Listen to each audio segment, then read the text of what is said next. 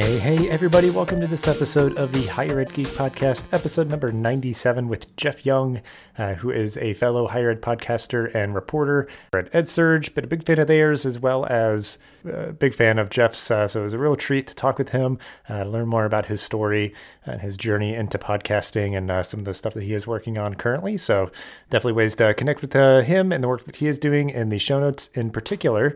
Uh, the EdSurge podcast is doing an amazing series, really getting into the front lines of colleges, pandemic responses, and reopenings talking with faculty and students, uh, doing these uh, audio diaries. Uh, they just released the first episode this week, uh, so please go check that out at the EdSurge podcast in your favorite podcast player. Um, they will be releasing episodes in this series uh, every other week uh, throughout the fall term, in addition to their regular programming in the off weeks. So, um, I mean, I can't say enough good things about the EdSurge podcast in general. And after checking out this first episode of this series, just so intrigued and so excited to see where it leads and hear about the experiences firsthand uh, of uh, faculty and students uh, at campuses all across the country. So please do reach out to Jeff. If you want to keep the conversation going uh, about anything we talked about in this episode or that uh, new series that they're kicking off this week. and yeah, just so so excited that we get to share this conversation out. And after this brief message from our sponsor, this is episode number 97 with the one and only Jeff Young. This episode is sponsored by Degree.me, a one stop college research tool for students. If you work for a college or university, you'll want to learn all about their ability to connect you with the right students at a budget friendly price. To find out more, please visit degree.me slash HEG. All right. So uh, thank you so much, uh, Jeff, for uh, uh, jumping on for the podcast here. Super excited to talk with you as uh, just a fan of uh, your work and your podcast, just to hear more about uh, your journey and the work that you're doing and everything. So we will start out there as we always do. If you want to introduce yourself uh, and give a brief overview of your professional journey and how you got to be where you are today. Well, hey, thanks, Dustin. Um, no, it's great to it's it's great to be on this. Thanks for having me. And yeah, I am at EdSurge now, um, but I have been covering mainly higher education and kind of innovation in higher education for actually like 20 plus years. Um, and it it is um, you know is something that clearly i've gotten uh, deep down in the rabbit hole in and it continues to fascinate me.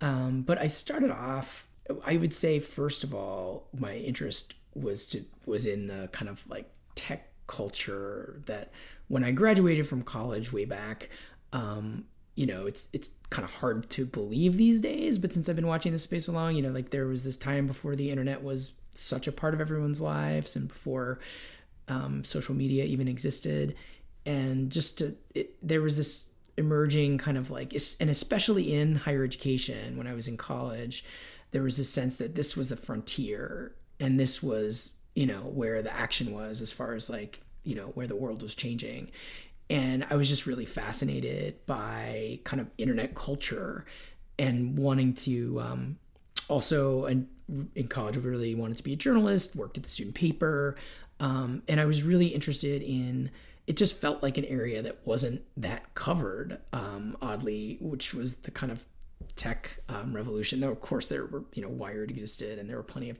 CNET and, and, and places, but um, but not always covering the kind of culture and and kind of um, and ideas around it. Now, again, this all sounds like you know crazy now because it is such a part of our lives, but that is how I kind of came to really um, want to be in that in covering that world. And then when I graduated, I ended up, um, you know, basically ended up at the Chronicle of Higher Education as my first job in Washington D.C. Um, but it was and which was wonderful. I ended up getting an internship there while i was still in college and that's how i got my foot in the door there. But mm. um, they the internship program at the chronicle is just an astounding training program i would say. And it's i think you'll see a lot of people have come out of there that are just incredible journalists that have you know that just they they they take it seriously. And the person that was my supervisor lawrence Biemiller is just one of the best in the in the business and just a, a huge figure in my own um, path. But he is somebody that is super interested in the the kind of culture and systems around um, what you're covering beyond just the you know the, just the facts at the at the top of AP style on something, and and the people and and what's really shaping, you know what's what's changing, and so I ended up just really falling in love with with the place and getting hired and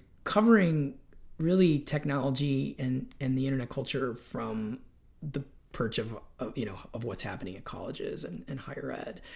Um, and so i was able to interview all these people that were thought leaders before ted talks existed before some of these you know kind of things that we take for granted now but we're um, you know basically being able to you know go to like the berkman center at harvard and, and write about their conferences and and to to be kind of at a lot of the um, events that were taking place to really shape the internet that colleges were very involved with. And some of them were almost like being you know when you cover when you're a beat reporter you end up having you know you cover the things nobody wants to go to right? Like if for you know for a, an education reporter at the k-12 level that's like going to all the school board meetings late at night and but for me it was actually going to things like the icann meeting people probably don't even know what that is but they set you know the governance board for setting like internet domains and there was a big controversy over you know who whether they were going to open it up between beyond just like .com and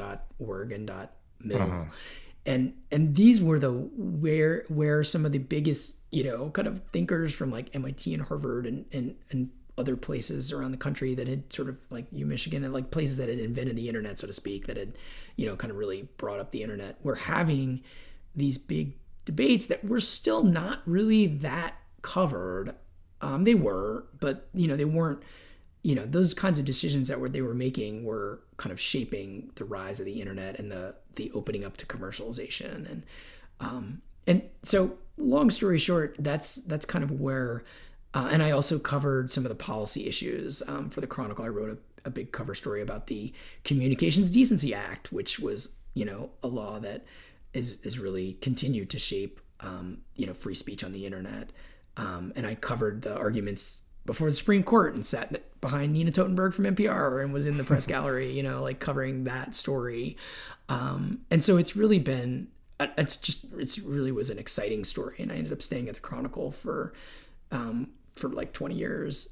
and then, um, and then in the last few years, um, for all kinds of reasons, including personal ones, um, my wife grew up in St. Paul, Minnesota. So I, we wanted to move here with our two young kids and and really kind of were interested in moving out of DC and ended up the um, not able to do that while staying at the Chronicle and found that EdSurge was trying to expand their higher ed coverage, which they had mainly been K 12, covering really tech and, and, innovation in the K 12 space um, and the business of ed tech. And, and that was a really exciting opportunity to come to EdSurge and help shape what higher ed coverage here means. And so that's what I'm doing now. Um, and one of the things that I was very keen on, and, and, I'm sure we'll get to this in a second, because which is which is the podcast. So maybe I'll just stop for a minute. And uh, but that, I think that's the the quick uh, the quick path of like being somebody who wanted to cover tech, finding college a, a really fascinating platform to do it, and then really, and then I will say like along the way, really falling in love with like looking at the education space and understanding how um, how it changes there are happening in a way that I think a lot of people broadly may not realize how much change is happening, and and that those changes are it, to higher education and and to K twelve too, but but I've mainly covered higher ed. That those are really an interesting story right now. Yeah, and a story that just continues to unfold, certainly with uh, the current moment. But um, yeah, I mean, it's just fascinating. I mean, yeah, just that longitudinal kind of experience that you've had of really just like the initial seeds of kind of what we could see now as you know the proliferation of digital education and just sort of you know uh, representing these venerable higher institution brands in digital spaces and stuff certainly started with just like domains and just like yeah like the decency of how we communicate online and different things like that of just like you know those are those initial seeds so that's just really fascinating that um you've kind of really been there from the, the beginning. Um, but yeah, I mean, certainly bringing us to now and all the experiences that you've had over all those years, you know, a big, I know, a big chunk of what you're doing now is you're exploring uh, the role technology is playing uh, uh, in education is through uh, the EdSurge podcast. So um, I'm just always curious, I guess, just because I know some folks are kind of like, uh, you know, they've always had the hobby, so now it's just a good way to like utilize those skills, or if it was just sort of like a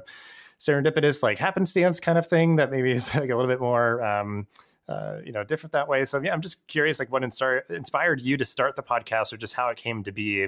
Because uh, I know it's been going strong now for a good chunk of time. So I'm curious, of kind of the origin story for uh, the podcast. Yeah, thanks. Yeah, and, EdSurge podcast is more than 300 episodes. Um, and thanks. We we do think going strong. So I guess the um, I really did get fascinated by audio while I was at the Chronicle.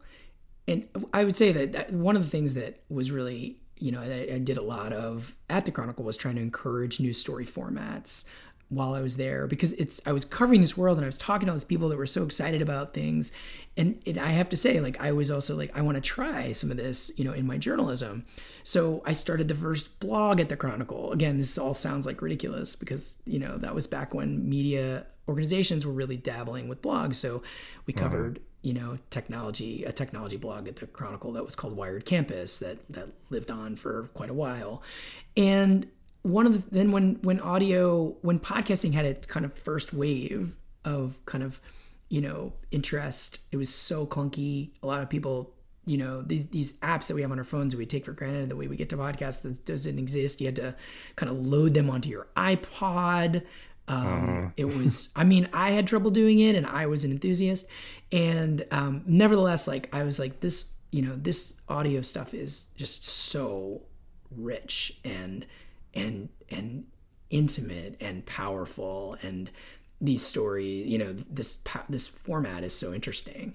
And so I ended up doing um, a training at, um, Duke University's Center for Documentary Studies, which I recommend. It was, it was wonderful. It's like a week long training that the Chronicle sent me to to kind of learn, you know, how to start to think about telling stories in audio. And we started, um, we had, um, we were sort of looking for an idea for a podcast, and then there was a a, a, co- a column a columnist who wanted to write a column for the Chronicle many years ago.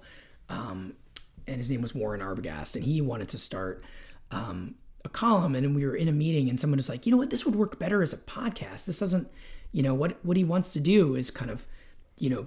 have a chat with somebody and have this like dialogue it's it, again this all sounds like hilarious right because it's like wait we figured out like oh you two people sitting in a microphone like this was this was like an emerging like huge popular thing in the world of podcasting. And so we're like this is we're going to do this. So i was a co-host with warren arbogast on something we called tech therapy.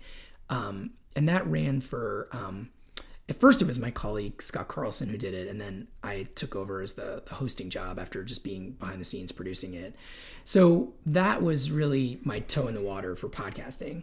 And then i ended up doing um, i had the great fortune of of doing a Nieman Fellowship at Harvard um, in um, 2016 and was um, just it just was an energizing thing. This is a journalism fellowship where you get to spend a year, an academic year, in Cambridge at Harvard. Um, I did a lot of um, classes. You can kind of audit classes at MIT and Harvard through this program, and so I spent a lot of time at the MIT Media Lab, um, working with some just incredible people thinking about like what you know what's going on in, in media.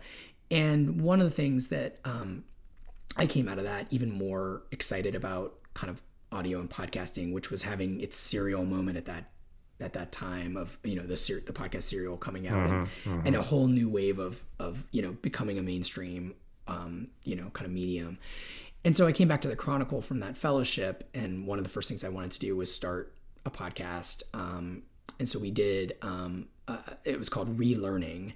Um, and we did one season but it, i answered this question because this really is the EdSurge podcast as it is now. I was doing it i started it there because i just felt like you know the story of how higher ed is changing how the higher ed ecosystem and landscape and um, because not just because of technology. I mean one of the my big um, my big things that I, i've really come to to learn as I've covered, you know, I, I think I first started my thought of myself as a tech reporter, but increasingly, I think the best stories and the best uh, the most helpful journalism comes out of it by not thinking about starting with tech, but thinking about starting with the issues or the questions that that have come up that are the problems mm. people are trying to solve and then look at all kinds of the issues which include tools often not always but also include policy and include culture and include um, you know anthropological looks at like how people are adopting these things.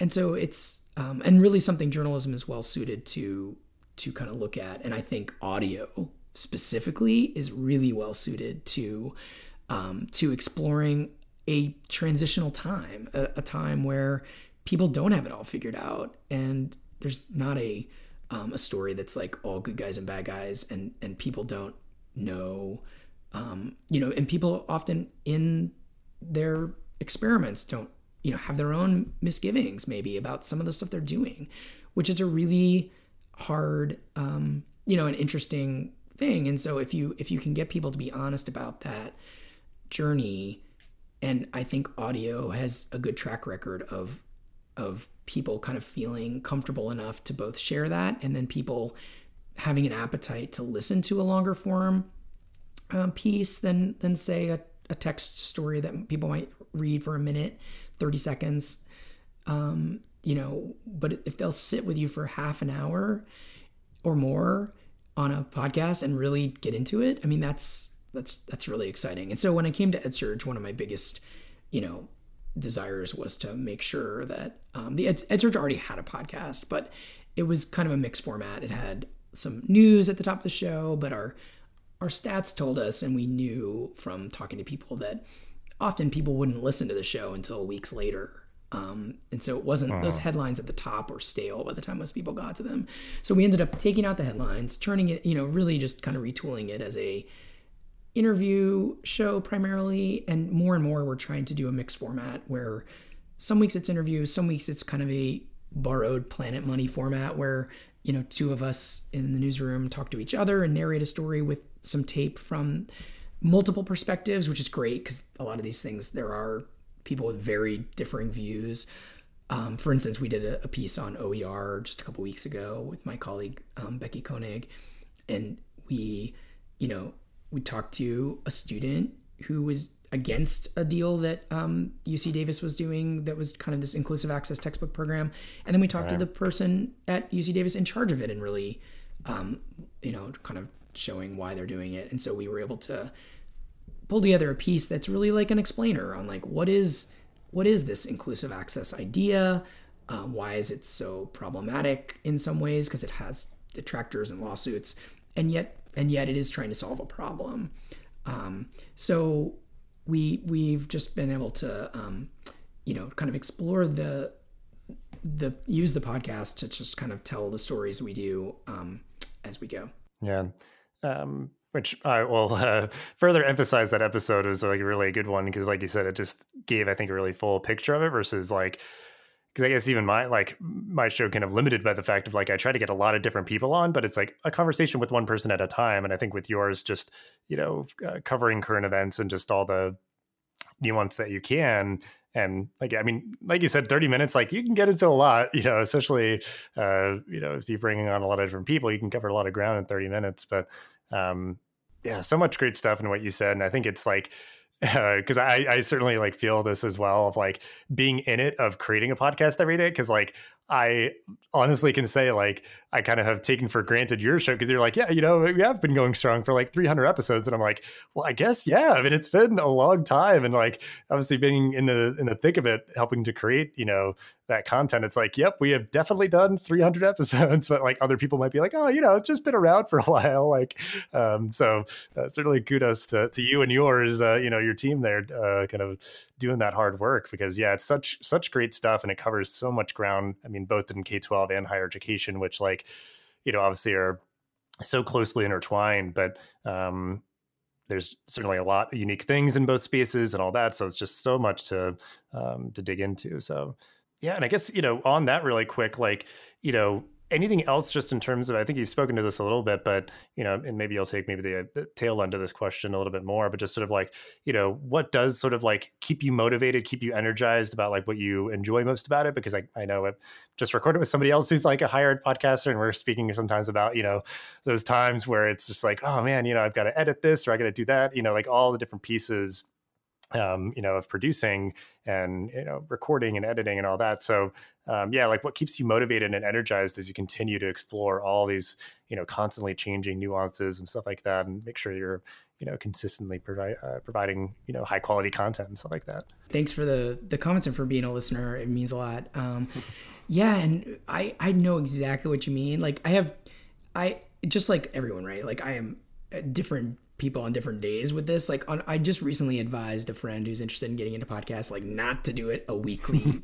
Don't sign up for weekly. And I'm like, but I do a weekly show. And I guess what I what I really meant was like try to do a season at, at weekly, but don't commit to 52 weeks of a year. Uh, right. which is again, which is what we do is 52 weeks. Partly because it is it is it can feel like a grind and um but I love it so much that when COVID hit, we actually ended up doing two episodes a week for a few weeks during the, the early days of the pandemic and shutting down schools and colleges. So I, I have this two minds about it because when things are going and when I have an episode I'm excited about, like I'm just like, let's do more. And then, you know, there are definitely times where it's like, wow, it's like a constant beast to feed and and you have to really stay on it. And if you're, and like you said, if you're trying to make sure that you keep up your quality, um, which I know we all do, you don't want to put out something that's not good. You know, I, I totally, every time I hear, you know, I listen to a lot of podcasts. I definitely love podcasts. And, um, you know, I, I hear people when they're like, oh, this one, the sound quality, like I almost didn't put it out, but I, I wanted to get it out because I'm excited about what was said. But, you know, and I just, I know exactly what they're talking about. Like I'm, I, I get all that that internal angst, which part of me is like, maybe the average listener doesn't care, but um, but I I totally am right there with you of like that internal dialogue of like, well, you know, we had this great conversation, but the wind was blowing the microphone, or like I had this glitch, and I was like, I don't think it's like you know, it's like kind of hard to listen to if I'm honest with myself. So we, you know, we are honestly trying to, you know, in the last year especially, we've really tried to up our game with some investments in some microphones and some basics that we should have done even sooner. But um, we're really a shoestring operation, and so I can relate to so many folks out there that are in that same boat. Um, and you know, just trying to to keep um, to to sort of wrestle with that reality of of the constant schedule and the and the technical things without having some team I do have a team of reporters, which is amazing. That the, the newsroom, you know, we I'm not the only one doing the podcast, as I mentioned. Um, you know, Becky is uh, the other higher ed reporter, and we also have some wonderful um, episodes by Emily Tate, who I need to plug this week's episode, which just came out yesterday. We come out every Tuesday, and hers is this just really deep fascinating story interviews with three first year teachers in the K 12 level who their first year teaching is when the COVID hit um, last spring. So, mm-hmm. and they talked about what that was like. And, um, and the, the three people just end up having unexpected stories and, and, and it's, it's just really, it's just really great. So I, I, I recommend people listening to that. I'm not, my voice isn't on it, but we were, excited to put that together. I think how do I keep excited? We do we do like definitely have meetings and try to think of ways to really, you know, how can we upper how can we do something surprising, delightful, get a guest who people would be like, "Really?" um eh, or um or, you know, get a get into an issue that that really gets people, you know, to um, to sort of say like, oh, I didn't know that, and and so we we are just we have a series. Um, actually, can I talk about a series we're working on? It hasn't come out yet. Ooh, yeah, good good teaser. Because I think yeah, I mean, just the the way that you've gone about episodes to sort of again emphasize the points that you're making, like it, it's really powerful. Because I think sometimes there'd be the temptation for like to get almost like the quote unquote kind of like celebrities or the thought leaders where it's like, oh, well, let's talk about like the experience that teachers are having during this pandemic. And you could just get somebody to sort of pontificate where it's like, well, I think that students or teachers or whoever are having this experience actually like frontline in the classrooms. But like, like you said, like you got such a deep and nuanced and kind of really engaging kind of end product by like well, let's actually talk to first year teacher like they have no context for what this even should look like in the first place but then like you know the reality was going through this unprecedented time so like that was such a you know a great way to go about it and just having you know you know oftentimes i think you, you know you all take that sort of lens of like well let's kind of get more embedded versus sort of just like oh let's go to like you know these thought leaders and think tanks and you know those sort of things which they have their place but i think it is also uh, really important really valuable the way that you know uh, you're able to you know get to get embedded uh, with those things but um yeah i guess whatever else you know you're working on would be really great to kind of just give that teaser for folks to keep an eye out for in their uh, podcast streams well, thanks. And honestly, the embedding is totally, it's like a setup, but you don't know this, but um, we are basically doing a um, seven episode series starting in the fall. So starting in a, a week and a half.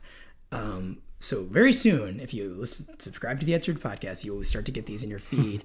um, this is um, basically trying to cover this crazy fall, which in some and earlier we joked, but joke is the wrong word, but we were sort of seeing this as like the plexiglass semester because you've got so many places that are literally putting up these plexiglass shields and trying to teach in person, um, trying to make it uh, healthy and safe despite you know the the you know this pandemic, this COVID virus um, invisibly lurking around us all, and so um, we basically have um, we're going to do this audio diaries series, and we've we found seven um, uh, sorry six professors and six students. It might be seven. We'll, we'll see how it all ends up this is a fast changing thing where we are um, encouraging them to record on their iphones audio snapshots of their lives as they go through this um, semester the fall. And we'll be checking back with them um, throughout the term. And already we're seeing you know surprises um, where people are, you know, professors that um, are applying to try to try, they're asked, being asked to teach in person, but they're actually lobbying against that and trying to get their situation changed. And there's, there's already, um, and some students who were moving into their apartment, literally moving in already and because their campus is going back, but then they get an email saying, actually, all your specific classes are going online. So now they're moving back home. And so it's, we've been surprised, even just being in conversation with these people who have signed up to do this amazing thing for to, to really to do this brave thing and share their stories with us over the whole semester and with the audience they are already having so many ups and downs even before before the project starts. I mean so um, i think i think it's going to be really interesting. And i'm also you know i think it, it is really underlined for me how um, tough this semester is going to be and and how real it is for people the the the, the navigating this health issue while trying to get some education done and while trying to help people build toward their goals. Yeah, well, I'm going to be yeah keeping an eye out for that. It looks really, uh, it sounds very exciting, and just looks like it'll be something that uh, yeah, a lot of folks will get a lot of value from. Because I think it's it's such a tough dilemma for you know so many people involved of like like well we want to provide education for those who wish to seek it out and you know uh, yeah achieve their goals. But then it's like well you know there's risks involved. Is it worth the risk? And just so many variables there. But yeah again just trying to get sort of the the raw kind of frontline uh, insights as much as we can. And you know the um, I mean, I just know that like these sort of things will be such like valuable cultural artifacts once like and whenever we kind of get a handle on this and are moving past it, just being able to be like, what was it like for people, you know, uh, in all these different aspects of life, you know, during this current moment. So, yeah, we hope so. I think that's, I mean, that's exactly the spirit in which we're, we're doing this. And I've, I want to just say, and I've already had these conversations with the, I've had a, you know, one-on-one conversation with the professors and students doing this, but, you know, I've told them over and over again, we're not trying to get you know we're not encouraging you to like do anything you wouldn't do anyway so don't think you need to be that student in the classroom who's reporting on like the drama of being in the classroom like if you can get out of if you don't want to be in the classroom and you can get out of it, that's great. Tell us your story wherever that happens. Um, uh-huh. And so some of this, you know, we, we have people on the project that started out being online only, others who are going online only unexpectedly since we started the project. So yeah, I mean, it's, yeah, it's, it's going to be, um, this is, this is going on. And so it's like, how do we honestly tell the story? Um, and it's, you know, I think people are, um, I think people are excited to, to be part of it and help help do that because we all know how unexpected it is. I mean, it's this is kind of the calm before the storm. Yeah, um, which is like just certainly yeah, like appreciated from all the uh, folks that you're working with and talking to, just like that they can zoom out even just a little bit of like, okay, this is sort of just existentially like important to help tell this story so that people understand, you know, what's going on. And certainly, obviously, they, they don't even know what's uh, you know coming around the bend, but um, yeah, it's great that they're you know giving time and giving their their insights. So. Um, then I guess switching gears a little bit, I don't know if there's anything, uh, certainly as we're all continuing to uh, endure quarantine life and all that sort of stuff, if there's anything in terms of like, you know, I just always love hearing from people, um, the things that they're geeking out about, like the hobbies, the fandoms, the interests that you have, if there's new stuff that you've discovered or things that you've always been into that you'd want to um, just share out and kind of what, you know, what those hobbies and things kind of give to you and how they positively uh, contribute to your life. Yeah, no, I would, I would say that for being here in Minnesota where I live, um, uh, it's it's one of the things that this season, you know, there's a place with extremes of like, you know, everyone knows it for the cold winters.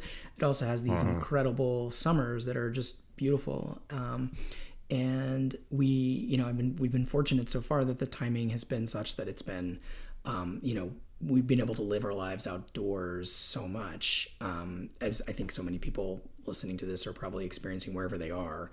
Um, but it's been, you know, kind of lovely weather to help make that happen. And so I think for for me, it's really been, um, you know, a camping trip with our with my family, and we're going on another one this weekend, and like, you know, getting. Um, being outside, um, just doing things like grilling more and and you know meeting um, in park in the park with folks um, has been has been really a recharging um, thing that I just you know it's like hard to imagine that without that. I mean, it's been it's been the the one sense of like trying to have some normalcy, um, and when you're out, you know. Um, hiking or fishing it's possible to imagine for a second that you're not you know that that maybe you know there isn't a pandemic going on because you right. wouldn't you wouldn't have seen anyone that day anyway, um, or you wouldn't have been closer than six feet to a stranger that day. Um, it is it is also you know I think you know there are ways in which I'm excited to like learn more about. That's not something I grew up doing, like camping or not knowing much about. So it's been it's been exciting to like learn and feel like um, you know show you know be with the kids doing that and, and being in this space of like um just nature. So that's been i guess that's been i don't geeking out is probably that's probably the closest thing. It's not tech at all but no know, no yeah. ordering the popcorn the you know fire popcorn popper on amazon so we can like make popcorn over the campfire or um borrowing these like pudgy pies which apparently does do you know what that is dustin?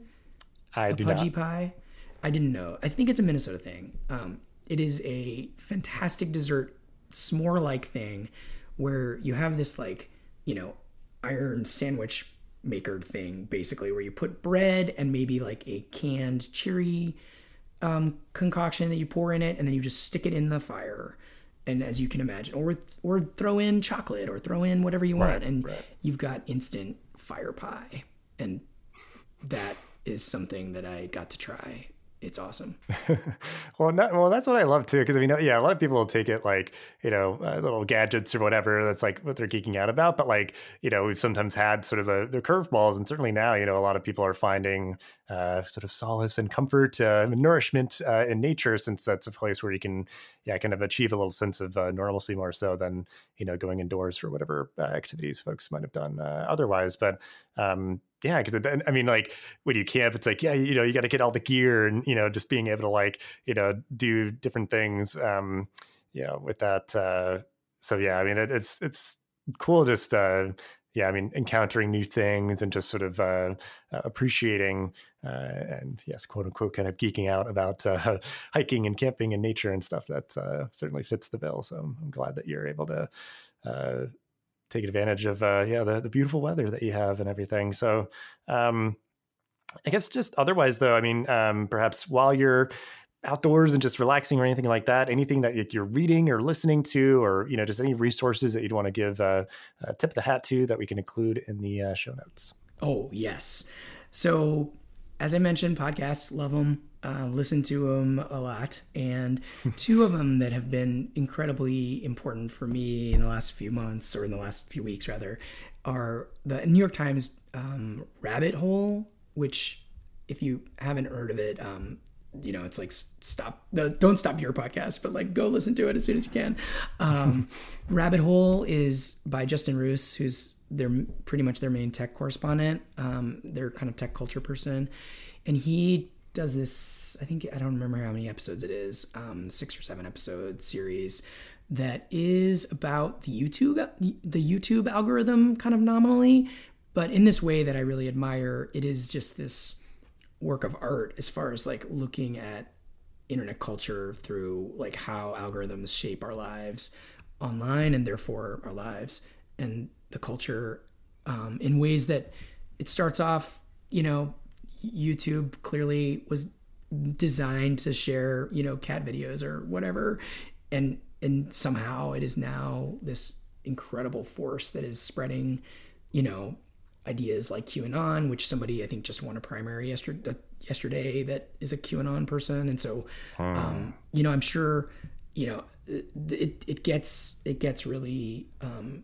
it gets really big really quick as far as the implications, um, which again, which is something that I think people sometimes have trouble like understanding the full impact of what you know some even even memes that are kind of uh, light or um, or happening and they feel like they're happening on the fringe, but then end up having this outsized effect that really shapes all of us, whether we're involved with them or even know what that is or not. Um, so I, I, really recommend that. Um, and then there's another one um, called The Last Archive by Jill Lepore. She's a New Yorker writer and a historian at Harvard. And she is, you know, already she's just like somebody that I've her work I just admire so much just in the New Yorker. But um, the last archive is pretty new, um, and it's it's literally it's kind of a it's it's almost like a companion piece to the rabbit hole, which is it's it's literally explores as she puts it how truth died, like who killed truth.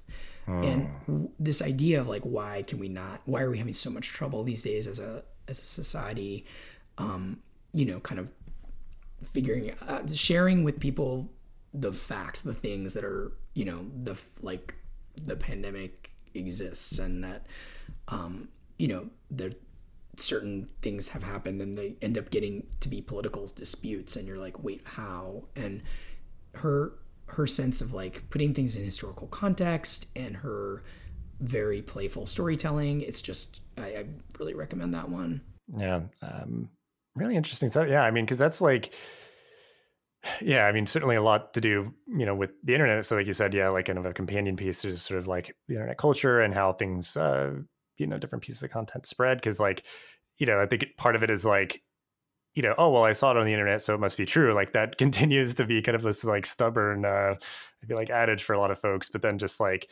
um, so many of the platforms just being like, well, you know, we just don't want to be in the uh, position of like moderating, you know. So they're just like, we're just a platform. People can right. do whatever they want. We're yeah. not responsible for what people post. And it's like, well, I think you are a little bit. And they've slowly been inching towards that, which is like reassuring, but also is just like, you know, they were never designed or intended to be a place where they you know, Facebook or anywhere else needs to like hire all these like content moderator or whatever, you know. So it's like they are doing it for that because I think they feel an obligation, but I don't know if they would ever like fully get into it. But then it's like, yeah, like these people who are like engaging with this very, you know, uh, relevant part of the current moment culturally for America, especially like, you know, it's like people who are trying to influence election. Like, so there's so many implications of like, yeah, just a core piece of like, like you said, that kind of like tagline, which is like so intriguing of, you know, just like when did truth die like on the internet and stuff, or like what role did the internet play in that and stuff. So um, I'll have to go check that one out as well. But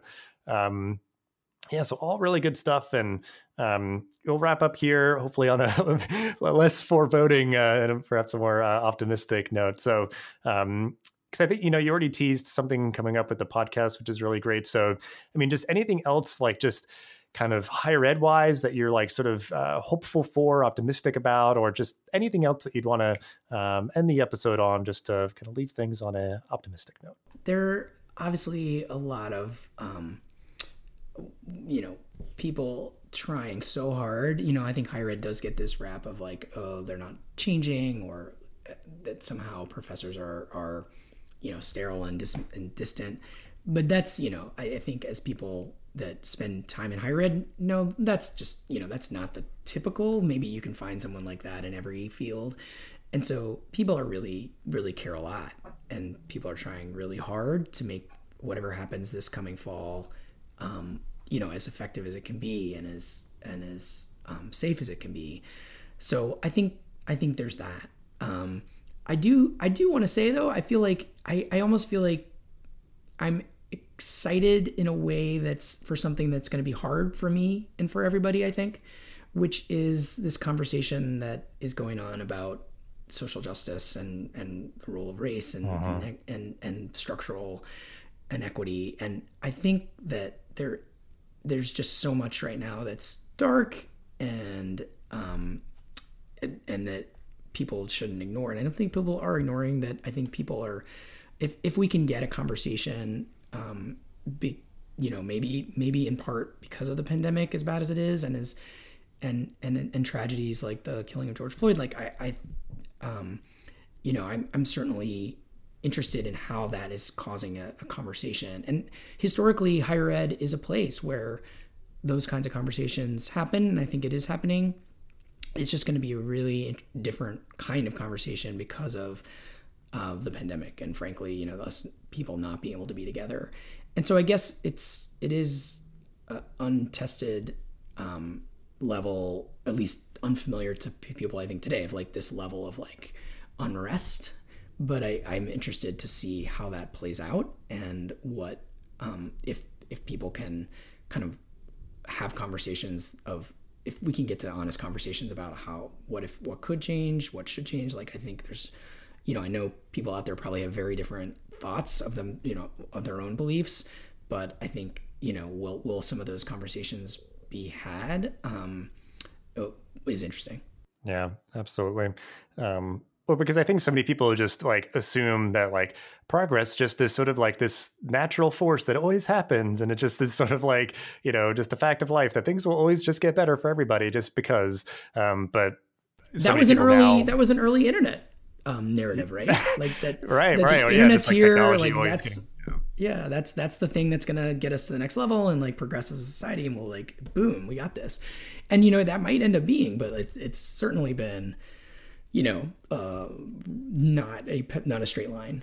Um, well, no, and I, I, think like the point that I want to make too is like it takes effort and thought and intention by so many people to like make society better and um, all those sort of things. We're seeing like unrest and sort of just this dissatisfaction with the status quo and just sort of like us sort of sitting on our hands and not uh, addressing these long overdue and persistent issues and stuff. So I think you know yeah, the continued uh, sort of upheaval of these like you know this inertia that we've had around you know uh, social justice and stuff. Yeah, I'm like optimistic that like just generally over the past you know handful of years that people have felt more uh, empowered and motivated to you know let their voices be heard and do work that's important and um, all that kind of stuff. So yeah, it's like it's disruptive, it's uncomfortable and all that, but like absolutely necessary, long overdue, and just uh, you know yeah, wanting to take the time to yeah, like have those conversations and uh, do the learning and put in the work and stuff. So um, certainly reasons to be uh, optimistic there for sure. As much as like you said, it's going to be I think like a you know. Uh, a rough time, you know, like it's going to be like a tough process for a lot of people. Um, but uh, absolutely necessary. So, um, and education has got a role. Yeah, education is going to play a role for sure. Yes, yes, absolutely. Um, so, uh, yeah, I mean, just thank you so much for you know taking the time and sharing all that you did. It was really uh, fascinating and just uh, awesome for me to kind of hear from you and your story and the things that you're working on and have coming up here. So, obviously, we'll have ways to uh, connect with you and the work that you're doing and everything that you mentioned uh, down the show notes. But uh, thanks again so much for your time. Thanks, Dustin. Really appreciate it. A pleasure to talk to you. Thanks for listening to this episode of the podcast. Make sure to rate, review, and subscribe so you never miss an episode. Thanks again for listening, and we'll see you in the next episode of the Higher Ed Geek podcast.